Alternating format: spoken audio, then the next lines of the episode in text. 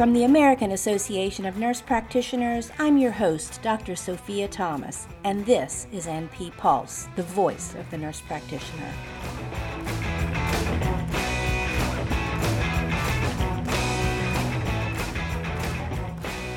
Welcome to NP Pulse, AANP's official podcast bringing you unique nurse practitioner voices and expertise on issues that matter to NPs and to our patients. On today's episode, we will be talking all about men's health, from erectile dysfunction to testosterone, to all of the changes men experience as they get older. This conversation is so important because men often don't talk about their health, not to other men, not to their families, and not even to their nurse practitioner or other healthcare provider. However, our guests make a strong case for the benefits of men being open with their health concerns and questions, and will also discuss the latest news regarding cutting edge treatments for men's health. Today, I'm so excited to be joined by Nick Cannone, the Associate Medical Director at Maze Men's Sexual and Reproductive Health. And as a very special bonus, AANP President Stephen Ferrara also joins the conversation as a fellow male NP with experience in men's health. Thank you so much for joining Nick and Stephen. Thank you very much. It's great to be here. That's great. Nick and Stephen, I am so happy to be with you and so happy we're going to be talking about men's health. There's so much we need to cover here, but first of all, I want our listeners to uh, get to know you, Nick, um, as a nurse practitioner. And Stephen, I want you to reintroduce yourself to our listeners who may have forgotten that you are our illustrious president. So, Nick, why don't you go ahead and introduce yourself to our listeners?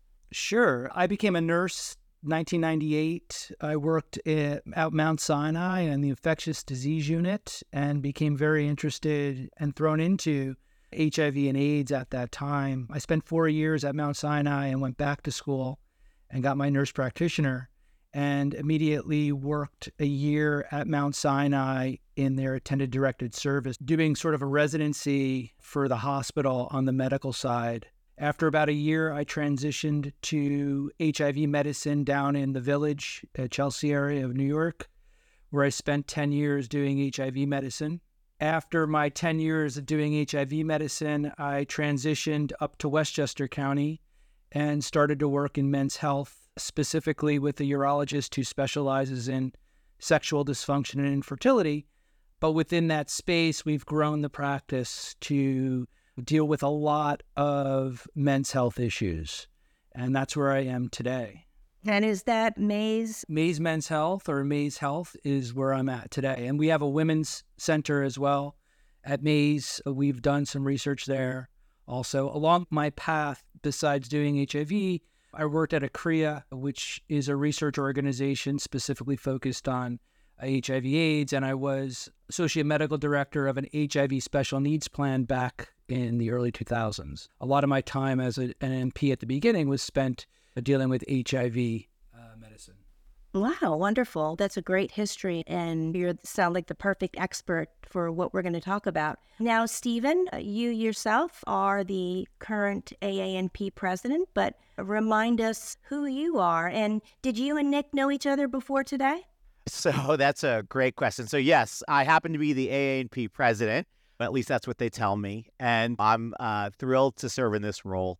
I am also uh, a male nurse practitioner and I've had some roles in men's health as well. I happen to know Nick. We're cousins through marriage. So there is a, a connection there. And it just so happens that my wife, which is Nick's first cousin, also works at Maze Health on the women's side. And she's the one predominantly seeing the physical needs of the women in the practice. So it's a family affair, if you will.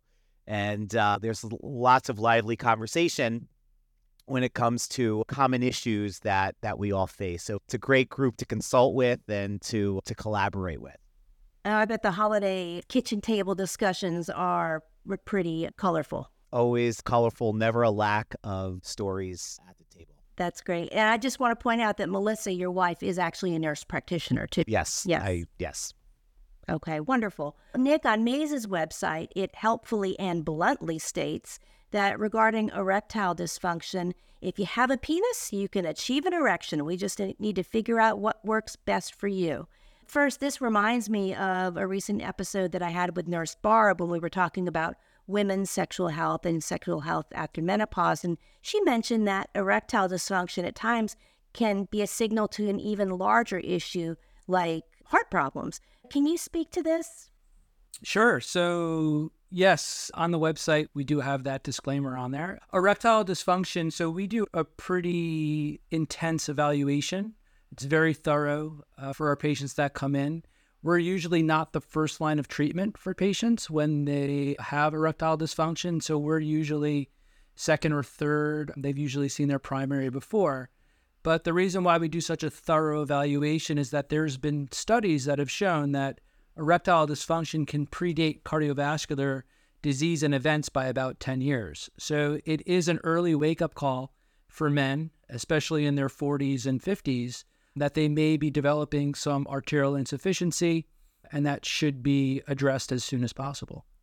Absolutely. And I remember when Viagra first came out, I was a practicing nurse practitioner and I think they actually were researching cardiac drugs, right, for uh, vasodilation. And then they just came across this drug that helped with erectile dysfunction as well. Correct. Yep. That's the way that the PD5 inhibitors were started. Yeah. And so well, let me ask you a question because I hear commercials on the radio all the time for get Viagra or generic Viagra in the mail in a discreet box and things like that. Can you speak to? I feel like it's very important when you talk about men, they really should have, in my opinion, a thorough evaluation and not just get a quick prescription for Viagra or something like that. Yeah. So we see patients as young as 17, 18 years old, all the way up. Our oldest patient is probably 88 years old. We know erection issues can exist at any age range. The majority of erectile dysfunction in men under the age of 35 tends to be more emotional, psychological, relationship driven. But there's about 10% of those patients that it's not any of those, and there is something physical going on. As we age, that flips. And so as men get older, enter into their 40s, 50s, and 60s, it becomes more of a physical issue, and that tends to be more driven by vascular dysfunction and less of a psychological issue. One of the big issues is we're not very good as men in terms of talking about things we're not comfortable with. And obviously, for having erection issues, that is something that we usually don't talk to our friends about. We usually keep it hidden.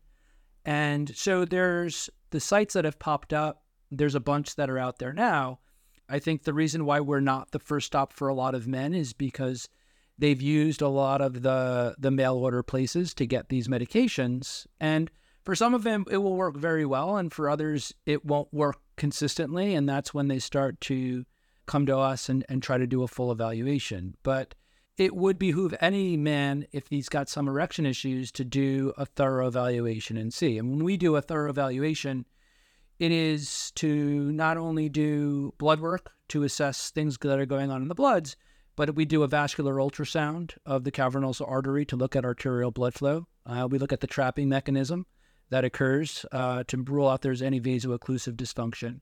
But we also have our patients do a psychosocial assessment to evaluate what's going on with their mood, emotionally, relationship wise. When, when I talk about a thorough evaluation, we hit every different aspect that could be going on. And Stephen, I think that's probably so important to really get a full assessment of patients as well. And you and I have a colleague that actually speaks about men's sexual health. And I actually went to one of her presentations one time. I was amazed to see that there are so many different treatment options for erectile dysfunction. Yeah, we don't necessarily talk about the ones that are outside of the PDE5 in- inhibitors, but there are options, there are injectable options that, Nick, I would say, if you could estimate the percentage of your patients who are not on oral medications but are on the injectable medication that goes into the penis, what percentage would you estimate of your patients are on that method of treatment? Yeah, I would say about 30 to 40% of our patients use injectable forms of medication for their erectile dysfunction. Right. And those are on demand uh, usage. C- can you talk a little bit about them? Because Sure. I-, I would say that prior to my experience working in the men's health field, this was not something that is routinely advertised or even even really talked about. Yeah, absolutely. So, obviously, when we talk treatments with our patients after we've done an evaluation, that provides us with a really good sense of what's going on. Pills are obviously first line treatment, very easy to use. There's timing mechanisms with the oral medications that men are usually not instructed on. Some of them you have to take on an empty stomach. If pills are unsuccessful for men, second line treatment options can be Muse, which is a urethral suppository that gets put into the tip of the penis. Not one that a lot of men would like to use or do use. It can be a little uncomfortable. Injections, and there's several different types of injections that are out there. Prostaglandin E1, or it comes in a branded form called Edex or Caverject. And then there's compounded injectable medications that come in a form of Bimix or Trimix. Bimix is papaverine and phentolamine and trimix would be and those are like like you said stephen injected into the one of the sides of the cavernosum cavernosum communicate with each other so you only have to inject one side and it's done basically five to ten minutes before you want to achieve the erection obviously there are some side effects with injectable medications that are not present with pd5 inhibitors so you have to be careful of a prolonged erection or a priapism and that's really the clinician's job to find out the correct dosage for the patient and instruct them on how to use the medications correctly. We actually have very good success with constriction bands or cock rings. They can work very well for patients. And there are some newer forms of treatment that are out there. You probably hear about them. Um, there's shockwave therapy, which is not FDA approved, but there's been a number of studies that have shown good double blind placebo controlled trials that have shown that men with mild to moderate ED can actually improve vascular flow with low intensity shockwave therapy. You have to be careful. As a consumer of the product, there are two types of sound waves that are out there, shockwave devices. There's a radial shockwave device, and then there's a direct or focal shockwave device. And the data was collected on direct or focal shockwave devices, not radial devices. So you just got to be a little bit careful there. There's PRP injections to the penis now platelet rich plasma injections. There's been one good clinical trial on that, which has shown some effectiveness. And now, more recently, there's been a study that showed some Botox injections into the cavernosum can be helpful for pa- patients with mild to moderate ED. Again, those are used to help with blood flow and to help relax the smooth muscle. So you would use those either in conjunction with PD5 inhibitors or injections, or potentially if you were on pills, maybe you could potentially get off the pills if the blood flow is really improved. Great. Lots of options. It's great to hear that there is continued research. It sounds like there needs to be a lot more research that's done, but at least there's alternatives that are out there. And specialists such as yourself can help guide patients to to work on the best plan that's tailored for them. Absolutely. And what's so amazing is uh, you're providing some great information. And we know that our audience is not just nurse practitioners, but the general public. And I think everything that you just said, Nick, is not generally known. People think it's just the little blue pill is their only option. And I think it's so important to communicate to men that they have so many options available and certainly a good sexual relationship with their partner needs to be achieved. And so it's great that they do have options. And I think about men as we age, there are some other changes that go on. I think about testosterone, and there are lots of changes for men that can go on in their body when their testosterone levels start to go down. Isn't that right, Nick? Yes. So, as part of our evaluation for erection issues, we do a thorough hormone evaluation as well. But as we age, and, and the data is pretty set on that testosterone levels start to drop anywhere between ages 30 to 35. There's about a 1% drop in testosterone levels each year over year from that point forward. So we know that age is the great equalizer when it comes to lowering testosterone. There are genetic components that play a role. Some of us are going to end up with lower testosterone levels at a much younger age than other men will. And and it's not just sexual functioning that men will start to experience when their testosterone levels drop. And sexual functioning is a pretty large category. So there's actually testosterone is greatly linked to libido or sex drive. So men that come to us with a lower sex drive, that's a great indicator that testosterone levels may be low.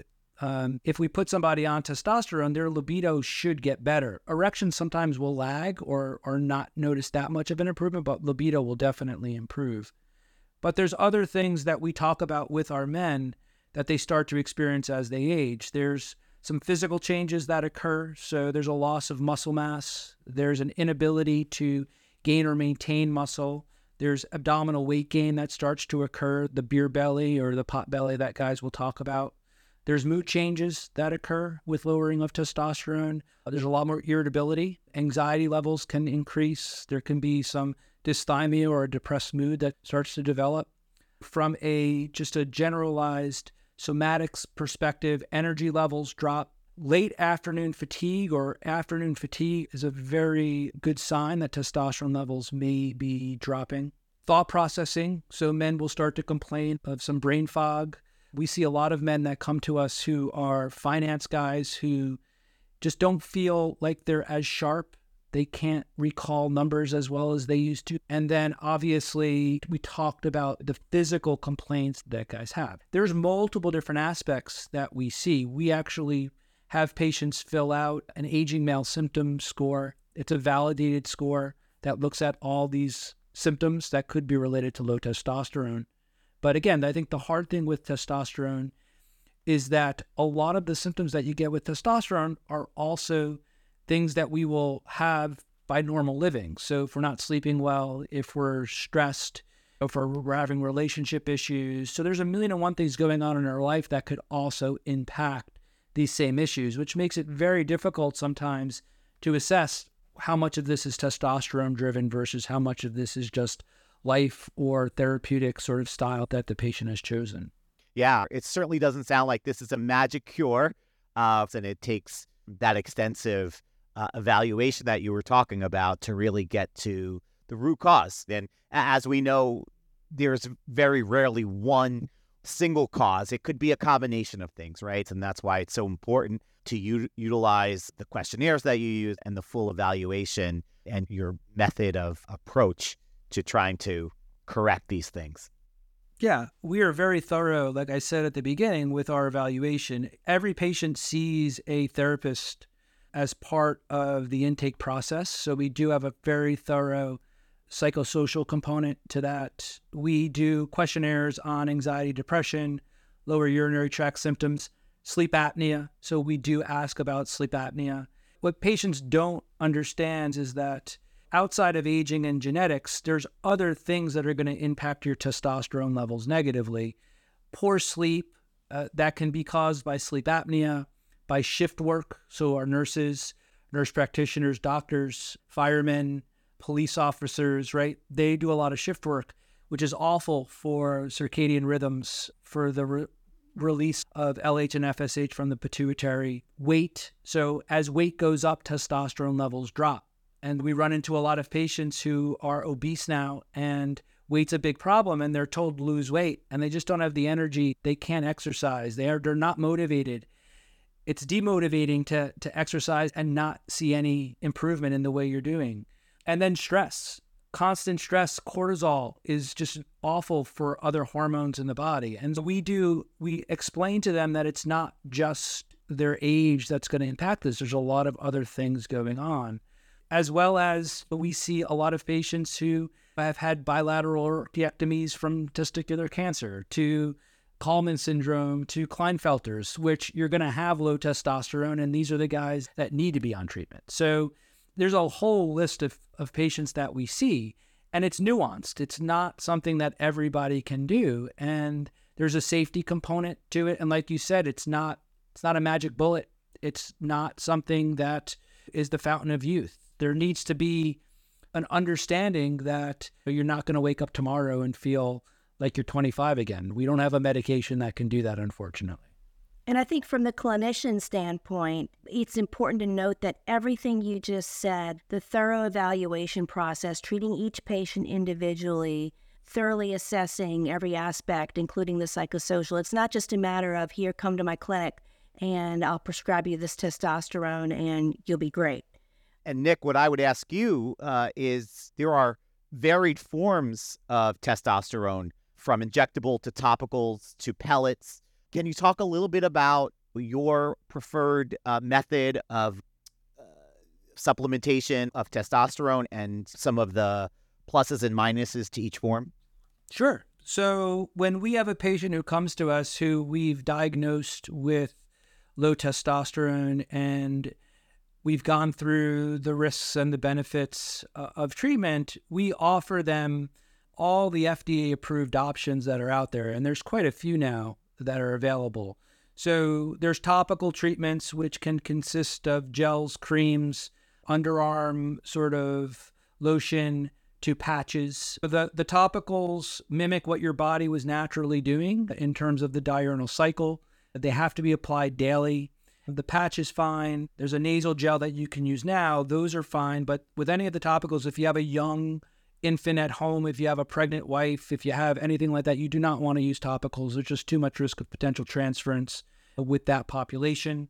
There's also a lot of variability in the levels when you use a topical. The absorption of the drug is different every time you apply it, no matter how good you try to do it. The absorption pattern will be different, and that's seen in the clinical trials for the topicals. There's injectable forms of testosterone, which have been around since the 1950s. Patients are usually instructed on how to do those injections themselves. If you're going to a clinic every week to get a shot, you're not going to the right place. You should be instructed on how to do the testosterone, and you should be following up with the clinician or the clinic probably every three months to check levels, but you do not need to be going to the doctor's office to get an injection every week. Um, there's different types of injections now. So um, there's drugs that come in pre uh, loaded pens, which are very easy to use. The dosages on those tend to be a little bit lower, but can be very helpful. There's longer acting injectables, um, which are done every eight to 10 weeks. So there's a di- couple different options that are available there. The newer forms of that are out there are oral options of testosterone. So for years, we've been told that testosterone can never be taken orally because of the risk of liver dysfunction and liver disease. They've been able to use the lymphatic system now to get testosterone into the bloodstream without impacting the liver. And there's three FDA approved oral medications that are out there. Again, need to be taken daily. And then there's testosterone pellets, so bioidentical testosterone pellets that get placed into the fat layer, typically of the glute, which provides you with a longer normalization of testosterone, typically for three to four months. There's pros and cons to all the options. There's obviously with a pellet insertion, there's going to be some discomfort. You have to make an incision, you place the pellets in. So there may be a chance of infection, although that chance is pretty low, five, less than 5%. But you do get a very good, sort of stable response to the testosterone. You don't have to worry about traveling with it or, or using it. Uh, injectables, obviously, once a week, but you're doing injections either into the fat uh, layer or the, the muscle of the body. So you really can't be needle phobic if you're doing that. Orals, you have to take them regularly, and, and two of the oral medications are taken twice a day. So you need to be consistent with that as well. Again, with any of these options, if you are not good with adherence, you're never going to feel better uh, on the testosterone. You need to be consistent with the dosage. So you really want to pick a product that the patient is going to be happy with and that we're going to be able to get the levels that we need to achieve. That's the only way they're potentially going to feel better. Yeah, that that makes a lot of sense. And for our non-clinical folks that are listening to this, the testosterone is not injected into the penis. It is injected into no. the subcutaneous layer of, of the skin. Yes. So that I wanted to to make sure was very clear. And as far as measuring uh, testosterone levels, when is the best time that someone should have their blood drawn for testosterone? Yeah. So when we're evaluating a patient for testosterone, we actually follow the endocrinology guidelines, which are pretty clear. So endocrinology guidelines tell us that normal testosterone is considered between 300 nanograms per deciliter to about 1150 nanograms per deciliter. I tell my patients whenever you see a reference range that is that large, take that to mean that we don't really know where normal is. They've basically defined the two aspects of abnormal. So, to get a clinical diagnosis of low testosterone or hypogonadism, you have to have two morning testosterone levels that's taken before 10 o'clock in the morning, below 300 nanograms per deciliter. Um, so that that would get you the clinical diagnosis of low testosterone. Now, again, we are nuanced in our approach, so we know that a 45 year old who has a level of 310 is not meeting the clinical definition, but if they have a lot of symptoms of low testosterone, we will treat them, knowing that t- testosterone drops as men age. So, again, you have to be understanding of the fact that if you're 65 and you're at 310, that's a lot different than if you're 40 and at 310. We also do look at SHBG or sex hormone binding globulin. Remember, testosterone that is put out into the bloodstream is not active for the body to use. Testosterone has to make its way to receptors, which are located all throughout your body. And the way testosterone does that it's hydrophobic, so it needs proteins in order to make its way through the blood supply. And it uses albumin and it uses SHBG, sex hormone binding globulin. SHBG we measure because when testosterone is bound by SHBG, it's irreversibly bound, meaning that testosterone cannot be used by an androgen receptor, which is located anywhere throughout the body. So the higher your SHBG levels, the lower your free or available testosterone will be. So, again, we see patients all the time that come to us that will say, My testosterone levels are perfect. In fact, the other day, I had a 65 year old patient who came to me and said, You know, my doctor tells me my testosterone is as good as a 25 year old's. And I said, You know, that's pretty hard to believe that you have a 25 year old's testosterone. And immediately I knew that his SHBG levels were going to be very high. He was complaining of a lot of symptoms. We checked his testosterone level, and it was 750 nanograms per deciliter, but his SHBG was over 100, and his free androgen levels were significantly low. So, again, it's not just looking at a testosterone level and putting testosterone on board, it's doing a thorough evaluation. When you start treatment, we recommend checking levels one month after starting treatment. We want to see do the levels go up? And when we look for improvement, we're not looking to get testosterone levels that are 240 to 310. That's not enough of a change. Uh, that delta is not enough to notice a symptomatic difference. So we aim to get levels into the mid normal range, somewhere between 600 to 900, and we want to see how the patient responds. So usually, any dosing change or start, starting of treatment, we check one month after treatment. When patients are stable, we will push them out to every three or four months just to make sure that there's safety in what we're doing and the levels are continuing to look good overall. Wow. Nate, let me ask you a question. How does diet play into the whole testosterone transfer? In other words, if I have a patient who's a vegetarian and so maybe have a low protein intake, does that impact testosterone? No, it should not impact testosterone. We would check their albumin levels and check SHBG levels, but a vegetarian or a vegan is getting protein typically from somewhere, maybe not as much as, as somebody else would, but their albumin and their SHBG levels will not be negatively impacted by that type of diet. We're more concerned about our heavier patients. What tends to happen is that um, you get more conversion from testosterone to estrogen because of the ad- increase in adipose tissue, and we get a lowering of the total testosterone levels. I am one that thinks that we don't utilize the evaluation of testosterone enough in some of our our chronically ill patients, our diabetics, our, our heavier patients, and stuff like that. I think that a lot of them are probably dealing with some lower testosterone levels um, and may benefit from from normalization of those levels. Absolutely. Nick, let's shift a little bit. A recent article from the New York Times came out earlier this year. It quoted some pretty dire statistics regarding men making regular visits to their primary health care provider. The article said that a 2022 Cleveland Clinic survey of a thousand men found that 55% said they don't get regular health screenings and that men of color were even less likely to see a provider regularly. A full 63% dodged routine visits. And Stephen, you might be able to speak to this as well. We do have a problem with men seeking primary health care services. I think that men in general are not good with their overall health care. I think that's been evident for many years. One of the more difficult things about men and health is that we are driven by outcomes and how we feel. And so we're less likely to go to doctors when we're feeling well. And it's not until we are at a point where these comorbid conditions are really beyond the level that sometimes we can use initial treatments for them to get get care. There's a messaging issue that needs to occur with our male patients. In the patients that I see, we see them quite frequently. I see them every 3 months. The relationships that I make with my patients has been spectacular. I get phone calls from them or emails or text messages from them when they get to see their other doctors that they just want to check in and make sure that everything's going okay. So there's a relationship building that also has to occur with our male patients. Again, I think that there's messaging that has to get out to talk about preventative care, engaging these patients when they're younger, doing sort of random blood draws just to make sure that things are going okay.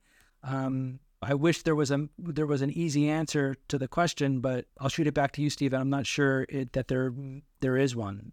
Yeah, I agree with everything you said, Nick there is s- such a challenge with preventative healthcare in general, right? Like it, it, it's hard across the board when everybody's pressed for time these days, and the idea of a routine physical is just not done. And that routine physical is a check in with your healthcare provider. It's talking about the non medical or the non health issues that are affecting our patient populations that have, you know, profound effect on how we feel and what we do. What I've gotten so far from this conversation again is that it cannot be a one size fits all approach. And that's where I think us as nurse practitioners can really have a unique opportunity to thrive on the relationships that we build with our patients and not just focusing on lab results or objective data that that is easy, quote unquote, easy to do because that's what's there. I think it just goes to the importance of establishing those relationships with our patients, which is beyond the transaction, right? It's beyond the urgent care type model of I don't feel good, I'm going to go get better at this location and then I'm not I'm going to ignore everything when I'm feeling well. That's not a good recipe for anybody. Yeah, and I think that as nurse practitioners and being trained in preventative medicine and creating and establishing those relationships is key. It's it's something that if we can create relationships with men especially at a younger age and we can maintain those relationships, they're more apt to come for follow-ups and everything else. I think that the system is also skewed. If I have a 10 o'clock appointment, and I have to wait around till one o'clock in the afternoon to get seen, that's not going to entice me to come back to the place. So there's a lot of different things that go into follow ups. We have late office hours one day a week, which we offer that for our patients who can't get off from work or don't have time to take off from work so they can get into the practice and get seen. And it's amazing that you do establish patients who utilize that time slot quite frequently because if they didn't have that, they would not be coming for care. So I think there's a lot we can potentially do, but it all comes down, like you said, to that relationship building that is so important because a lot of this is not so much objectively driven. It's subjectively talking to the patient and understanding what they're going through. Absolutely. And with men's health care, I think it's critical that we uh, make men as comfortable as possible to seek health care.